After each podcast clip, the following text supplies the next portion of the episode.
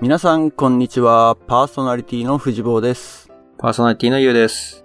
えー前回は、会えなく参加できなかった雄一郎が、今回は、いる状態で、えーゲストをお迎えしたいと思います。はい。えーゲストは、前回に引き続き、さやかです。こんばんは。おはようございおます。はようございます。こんにちは。三ついったさやね。かです。 もう被りまくるから、この時差考慮した挨拶やめたいね。ハロハローか。ハローでいいだよね。ー。うん。で、えっ、と、まあ、ラボネタを今回のために取っといたわけだけど、ラボテューターを今やられてるということなので、はい。で、あとは、まあ、前回も紹介しましたけれども、カレッジメイトの OG であると。はい。そうです。そういえばあれだね、カレッジメイト自体の話とか全くしてないかったか、前回は う。ん。してないね。全然してまあ、いいなかいね。。それは、それはまた次回のネタに取っとこう か。もしあれば。どんどん。で、えっ、と、今ラボテューターをやっていて、うん。どんぐらいやってるの2016年の9月1日に開設をしたので、あともう少しで4年目に突入します。お、というか、この配信9月1日の予定なので、あ、じゃあ4年目ですねお。めでとうございます。ちょうど3周年。はい。 3年経って。 3周う年ん。記念放送ですね、じゃそういうことです。あ。おーお。ということは、その前結構、卒業してから社会人経験が長いってことになる。長い。そうだね。あ、その、ラボテューターやってる期間に比べてってことね。うん。全然。15年ぐらいうん、うん。うん。まあ、そこは、あえて具体的な数字を言わないようにしてたんだけど。大丈夫。もう。大丈夫。うん。大丈夫。みんなどっから計算しちゃうかな。まあね、わかんないからね。あの、短大卒かもしんないし、 四そ大う、高卒かもしれな卒かいも。しうん。ね、引率かもしんないし。そういう、高卒でお願いします。はい。カレッジで出会ってない ね。もう、ダウト。そうなのか。で、じゃあ、その、どうだろう、卒業してから、ラボテューターになるまでのキャリアっていうのはどんな感じだったの えっとね、もともと、うんと、大学生時代の時にしていたアルバイトが、うんと、コールセンターのアルバイトだったのね。おうそこでずっとそのまんま仕事をしていて、え、それ就職もってことあ、うん、就職はしてなくてアルバイトとしてあ働いてて、で、いくつか就職もしたんだけど、ほとんどは派遣とか契約社員で同じようなコールセンターの仕事を渡り歩いてた感じです。おおコールセンターのうん。プロですかプロ、どう、どうかな。うんえ、じゃあ、あの、電話を、あの、受けたりとか。そう、電話を受けたりとか、うんと、スタッフさんの事務的な仕事をしてたりとかうんうんしてた。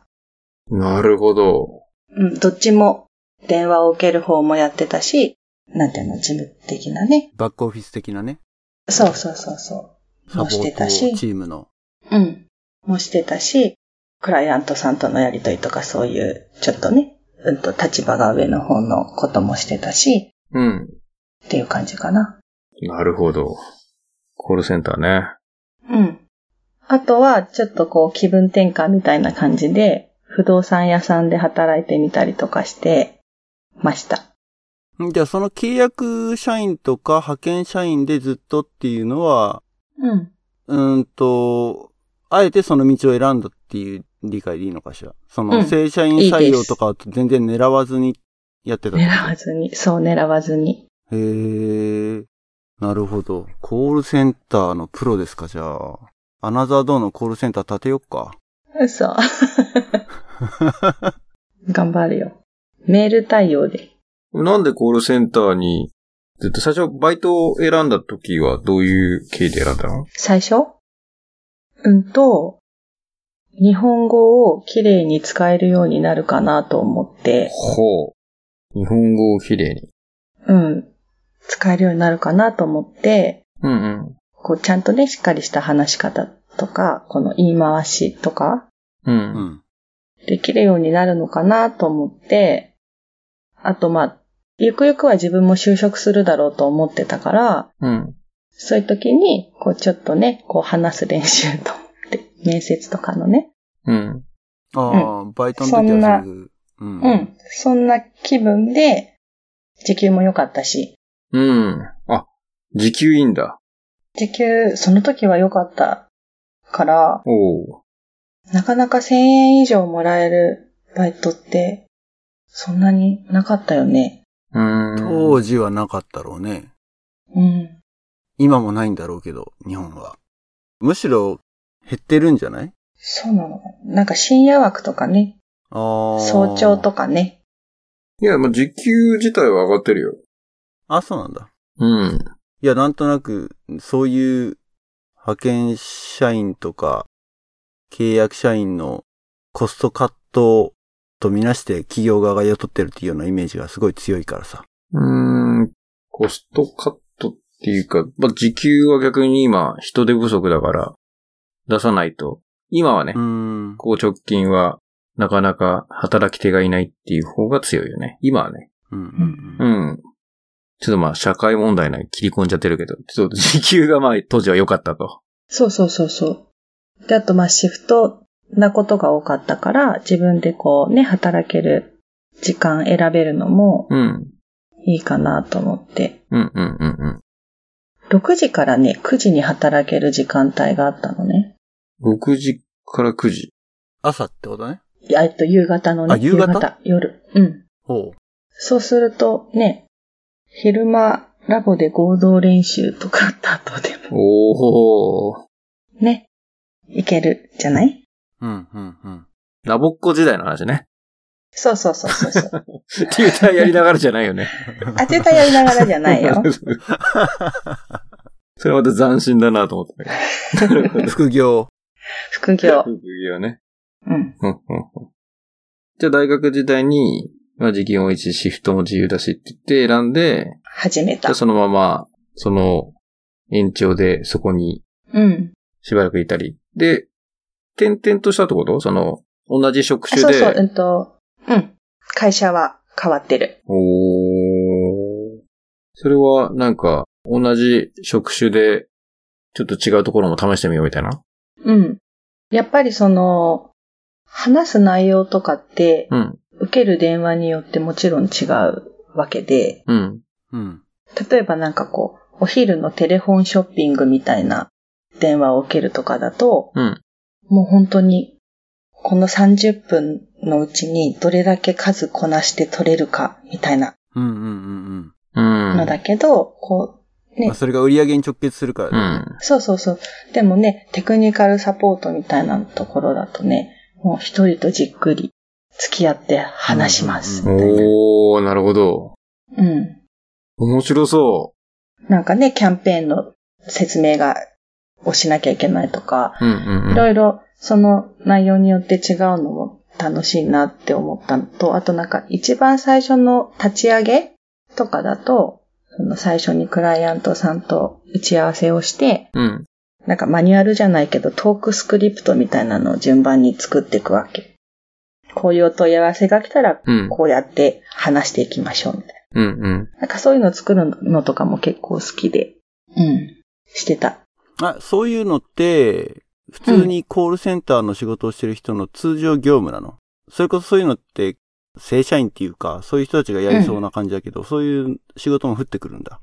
うんとね、どの立場でお仕事をしてるかによるんだけど、うん。その一般的なオペレーターと呼ばれる電話を取るためだけで働いているうちは、そういうマニュアルみたいなのとかは作ることはできないんだけど、だんだんそのオペレーターさんの一個上に上がって、電話対応してる人のね、質問を受けることができるとか、うん。そのまた一個上に上がって、こうちょっと全体を統括する感じになる。でそのまた上に行って、まあそのコールセンターの場所によって、どの立場で何ができるっていうのは多少変わってくると思うんだけど、うん。それによってかな。ほー、面白い。それは全然し知らない世界だからね。なんか結構ね、あの、テクニカルな感じの世界の人が多いよね。今まで出てきてる人。そんなイメージだったけど。うん。あ、ゲスト出演者ってこと、うんうん。あ、はいはいはい。そうそう。いや、でも今、コールセンター結構重要なポジションっていうかさ、うん。まあ今、物がさ、そんなに売れなくなってきてる時代で、うん。特にそのカスタマーサクセスって言ってさ、まあ、顧客満足度を上げますとか、うん。逆にお客さんになった人にいかに継続利用してもらうかみたいなうん。ものがすごい大事になってきてるので、その中で、まあ、対面っていうとやっぱり限界があるじゃん。うんうなので、そのコールセンタん。うん。ーがそこを、まあ、担っていくとかフォローしていくみたいなのを、もう結構重要なポジションとして組み込まれているので、コールセンターってめちゃめちゃ伸びてんだよね。ええー、そうなんだ。うん。すごいじゃん。先見の明があったね。 そうだったのかな。とりあえず、 あの、褒めてみた。なんかね、ヒポの回でもそんなようなこと言ってたよね。うん。いや、これ本当の話だよ。実際に。で、しかもコールセンターも、その、受け取るだけじゃなくて、このあね、アウトボーンド、これかけるっていう、うん。セールスにね、使っていくといううん。ものも存在したり、うん。なので、コールセンターが守りからこの攻めになるとか、さっき言っうた、んその、顧客満足度を上げる重要なポジションだみたいになるので、うん。まあ、当然インターネットがね、普及して、ウェブサイトを充実させますみたいな話と一緒に、うん。コールセンターは、その、もう逆に人気でパンクしちゃってて人件費も上がってるから、いかにその、ウェブをうまく使ってコールセンターの人をたくさん雇わなくても、うまくコールセンターが回せるようにみたいなうん。位置づけで、はい。 今ちょうどその、そういうプロジェクトをいくつかやってるので。やってるのはい。ええー、そうなんだ。うん。そっちの方でちょっと話を膨らましちゃうかもしんないけど、うん。 1ヶ月前ぐらいかな。あの、セブンペイうん。の事件があったじゃないですか。うん。で、見たあのびっくりした時、そうそうそうそう。俺は、まあネットでニュースを見てただけなんだけど、あの時もなんかコールセンターというか、お問い合わせ窓口を緊急で立てましたって言って、だけどその回線がもうパンクしてうん。うん。対応できませんみたいなのがあったと思うんだよ。う。うんん。で、結局それはなんか、まあもともとはその人員不足っていうよりも回線不足みたいな方が原因だったっぽいんだけど、うん。あの、いや、今の時代、電話で問い合わせする方が多いのか、それともやっぱりインターネットを使って問い合わせする方が多いんじゃないかって俺は思ってうん。たんだけど、あの、オンラインでそういう対応するっていうようなケースってあんまないのかね。その、チャットウィンドウうん。アメリカだと結構その、なんだろうな。なんかの製品を使ってって質問があったりとか、うん。この前それこそ俺が車を買ったじゃないオンラインで。うん。うん。で、その時も、まあ最初はチャットボットが出てくるんだけど、その後は本物の人間っていうか人間との対話うん。うん。にナビゲートされるのよね。だから電話を一切使わないで、その Q&A をしてる、うん。うん。対応をしてるっていうのがあったんだけど、あんまそれ一般的じゃないの、日本だと。今。そのウェブページアクセスした時になんかこう、オペレーターとチャットできますよみたいなのがピコーンってあって、それクリックするともうすぐに、そのメッセンジャーみたいなチャットが始められる。なんかね、一個だけ私問い合わせようと思った時に、そういうのありますよ。でもね、それは LINE だった。 LINE でやるんだ。 LINE でなんか公式サイトみたいなの登録だかなんだかして、そこで受け付けますみたいなのはあったけど、どうなんだろうそういうのって、私が見る限りメールでの問い合わせでメールの返信を待つしかないっていうイメージなんだけど。インターネット上ってまあ今まさに、そのど真ん中の今、プロジェクトは、プロジェクトっていうかね。今ほら AI とか出てきたでしょいろいろ世の中。うん。で、どの部分を何にどうやらせるかみたいなのがやっぱりキーになってきていて。えっと、問い合わせ窓口で言うと、その、チャンネルって言って、その、さっき言ったメール、あとは LINE、まあ、例えばこういうメッセンジャー、うん。いろいろ通信手段っていうかその、やり取りするものが増えてるじゃん。うん。で、さらに、そのさっき言ったウェブサイトを立ち上げたり、もともとコールセンターがありますとか、じゃあうん誰がどうやるんだみたいのを、やっぱり企業側も悩んではいるよね。うん。当然、顧客満足度を上げるために、第一声は人が喋った方がいいって言ってる。うん。ただじゃあ人が喋るのにさっき言ったセブンページじゃないけど、回線数がそう、とかね、そのコールセンターで何人ぐらい用意できるかみたいな、まあ予算の問題とかもあると思うし、体制の問題もあるし、じゃあ今度人を増やしたところでこの品質をどう保つかっていう話もあるじゃん。うん。なので、えっと、ここは結構緊急な課題にはなっていて、でさっき言った富士坊が、まあアメリカとかではチャットがみたいなのになってきて、そのチャットが使いこなせたり、えー、やれる職種とか、その年代にもよると思うよね。うん。で、想像以上にやっぱりその年配の方々はやっぱり電話なんだよね。うーん。なので、その通信手段、そのメールがいいんじゃないとか、当然ね、チャットの方がいいじゃんって思うのは、まあ30代、40代、あ、2、30代ね。うん。逆に、やっぱり多分50とか60超えてくるともう電話じゃないとダメみたいな。やっぱ年代によっても違うから。で、特に今ほら、購買の中ではさ、年配の方の方がお金をいっぱい持っていて使うみたいになってると、まあ、やっぱり電話の方がいいかねみたいになってるのが現状だよね。うーん。まあ、高齢化社会っていう背景もあるよね。その人口分布的にそっちの年代の方が多いからね。そうそうそう。だこれがだから多分東南アジアになってくるとまた話が全然違って、とベトナムとかさ、あっちだとみんな若いしみんなスマホ持ってるから、うん。もう多分チャットとかウェブ経由の話で済むと思うんだよね。うなんかそうやって考えると、こうなんだろう。高齢化社会がテクノロジーの発展を阻害してるように聞こえてくるね。まあ、テクノロジーの発展を阻害ではなく、まあ、発展っていうかその、うんなんとも社会への浸透度っうん。ていうのかな。まあ、それは結局だからその多くのユーザーがいる方がやっぱいろんなフィードバックなり知見なりが得られるから、うん。その、成長率がすごい大きい気がするんだけど、うん。そこが使われる層が低いっていうか、その、ユーザー層が少ないと、当然やっぱり伸びないのかなっていう気がしてきた。うん。まあ、さやかの会なので、ここをどこまで掘り下げるか今 そう考えつつ話してんだけどね。そう そうまあでもだから社会の縮図だよね。だからその日本が、じゃあそれをどう捉えるかで、その課題先進国でどうね、そのテクノロジーが今、急速に移管してるから若い人がそのテクノロジーを主としてるから、そういう話になってるけど、ん。まあね、そういう人たちもみんな年を取るわけであって、まあ今後じゃあどういうものがいいのかみたいなのでね、うん。じゃあデバイスを使わずに、なんかセンサーみたいので吸えるようになった方がいいとか、今ここで喋ってるやつがテキストになって、うん。文字のコミュニケーションに匹敵するような制度が出てくれば、それはそれで同じになるじゃんみたいなさ、議論はうん。されてるねと。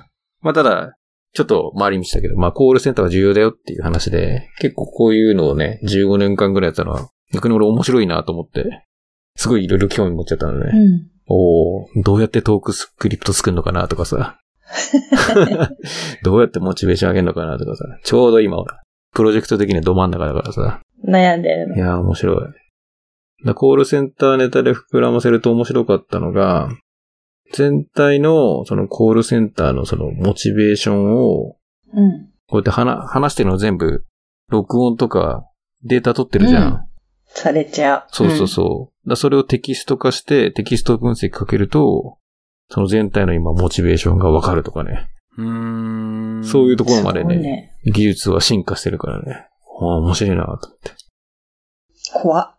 うん。 いや、だから個々のやつを測るというよりは、全体が今、モチベーション上がってる、下がってるみたいな。だから下がってるんだれば、手を打たなきゃとかさ。このいね、あれがキープされてれば大丈夫みたいなのを、うん。あの、モニタリングできるようになったら、すごい便利じゃないうん。そうだね。そんなのがもう分かっちゃうんだね。この5年間ぐらい研究して、そこにたどり着いたみたいなのをちょうど聞いててさ、某大手自動車メーカーの人が話してくれたんだけど、うん面白いですね、って。そのノウハウ一緒に売りに行きましょうよ、って。っていう話を してて。そうそうそうそう。面白かったよ。なんか、結局、マネジメントみたいな人が、ね、頑張って、コーチングだとかさ、ワンオンワンだみたいな、なんかいろんなことやり始めると、うん。だいたい全体の士気が下がるとか言 って。余計なこと実はしない方がいいみたいなのが出ちゃうんですよね、みたいな。 受けますね、それみたいな。でも逆になんかその、ムードメーカーみたいな人が何人かいて、やっぱその人たちの業務が、負荷が上がったりとか、プライベート含めていろいろあると、うん。全体の資金も下がるみたいなのが出てきて、だからその何人かはケアを厚めにするとかさ、うん。そういうノウハウっていうかもう大体掴んできたんですよ、みたいな話になって。めっちゃ面白いっすね、みたいな。っていう話をちょうど、ここ最近の話でしてたんで。いやいや、興味深いなと思って、ごめん、掘り下げまくっちゃった。 いやいや、コールセンターにそんなに食いつく人、今までいないから。ごめん。めちゃめちゃ今、旬だったので。 いや、うんこれはちょっと熱くなってしまいました。意外でした。意外だったうん。そう。なので、さっきのコールセンターの話が出てきた時にね、ちょっと、いろいろ聞きたくなったんで、はい。うん。じゃあ一旦、現場に何、かお手伝いできることがあれば、いつでも。現場に戻します。現場に戻しましょうか。 さやかのキャリアをここ で、すべて終わらせるわけにいかなえいから。ーっと、そう。えーっと。せめてテューターまでたどり着かかせないとだね。で、うんと、で、ずっと、とにこうとにかくコールセンターで働いていました。そうこうするうちに、結婚して埼玉に住みました。で、その時にもね、コールセンター派遣で働いてたのね。おーうんと、埼玉の方のもっと近い方のコールセンターで働いてて、で、私、つわりがあまりにもひどくて、うんと、入院するぐらいひどくて、その時に、辞めて派遣も、ちょっと仕事をしてられる感じじゃなかったので、うん。辞めて、出産しました。はい。やめて出産して、うんとね、1歳ぐらいになった時に、近くで絵本の読み聞かせをやってるっていうチラシを見つけて、うん。それが、ラボパーティー主催って書いてあったから、おうあ、もうこれは絶対行こうと思って、参加したら、事務局の人がやってる絵本読み聞かせの会で、うん。 うん。まあ、ナーサリーライムとかも出てきたし、一緒に歌ってたら、元ラボっ子でしょって声をかけられて、あじゃあ今度、大宮でテュータースクールがあるからいらっしゃいって声をかけられて、それなんでラボコって分かったの見てたんだろうね。だから、別にじゃあ、さやかは言ってないわけだよね。言ってないけど、だって、ね、見抜かれちゃったってこと。ナーサリーライムやっぱ一緒に歌って、こうね、振り付けとか教えてもらわなくてもさ、勝手にもう自分の子供のことを動かしてるわけ よね。そういうのってやっぱり、自然だけど不自然だよね。こうね、見、見ながら真似してやってるのとうん。は違うとね、っうんうんうん。確かに。ていう感じだったのかな。 っていう感じ。めちゃめちゃ面白いね。それは目立つね。そう、そうだね。我々にとっては自然だけどね。 いやー、面白う。ん。本当は全然ラボテューターってなる気なかったんだけどね。え、それでいらっしゃいって言われて、テュータースクールに。うん、まあなんか結局行って、うん。やっぱりいいなって思っちゃったのかだな。 自分がラボの世界にこう携わっていたいと思っちゃったのかな。え、その前に子供をラボに入れようとかってそういうことは考えてたんあ、うん、それは思ってた。習い事として自分の子供もラボには入れたいなって思ってたんだけど、うん。それとね、自分のいる、な、なんていうの自分がテューターとしているところに入れるかどうかってね、また別じゃないうん。だいぶ違うよね。うん。こっから、ラボテューター編、突入。うん。一回ちょっとあれじゃないな。区切りを挟んで、ラボテューターになるところから次回っていう、うん。異例の3回構成に行きますか。みんな聞きたいかな俺は聞きたい、少なくと聞きも。たい本当うん。じゃあ何でも喋る。いや、だってラボテューターになるきっかけもそうだし、どうやってなったか、まあどうやってなったかってその、事務的なプロセスはみんな一緒だろうけれど、うん。そこって多分パーティーごとにストーリーがあると思うんだよね。そうだね。うん。うん。だから、まあ、アケの話を一つ、ね、過去に聞いたことがあるけれど、それとはやっぱり全く違うし。そうだ。ね。うん。ね、うんアケの場合は M&A があったりとか、うん。ドラマが、そういったドラマもあったりとかっていうね、ううん。ん 話があったけど、まあまあまあ、その、年数によってもいろいろ見えてくるものも変わってくるだろうし。うん。うん。じゃあ、3周年を迎え、はい。 4年目に突入したラボテューターとしてのキャリア。はここにい。関しては、じゃあもう一回ぜひ、行きましょうか。はよい。ろしくお願いします。はい。ということで、引き続き次回も、さやかがゲストで来るというはい。ありがたいね。ことになりますね。うん。うんはいじゃあ、いつもの宣伝になりますけれども、えー情報発信は Twitter、Facebook でやっています。見つけた方はフォロー、ライクをよろしくお願いします。あとはサポータープログラムですね。えー毎月2ドルの投げ銭プログラムというのを用意しています。サポーター向けの限定プログラムの配信、えー今回もビフォー賞を取りましたけれども、えーエピソードの予告なんかを本配信の前に配信したりとかしてますので、ぜひですね、えー我々の活動を支援したいという方は、Patreon というサイトからサポータープログラムにサインアップしてください。あとは、P の質問箱ですね。番組に関する感想、ご意見などありましたら、そちらの方から匿名で質問、もしくは意見を投げることができますので、えーこちらもぜひよろしくお願いします。はい。えー次回の配信もお楽しみに。バイバイ。バイバイバ。イバイ。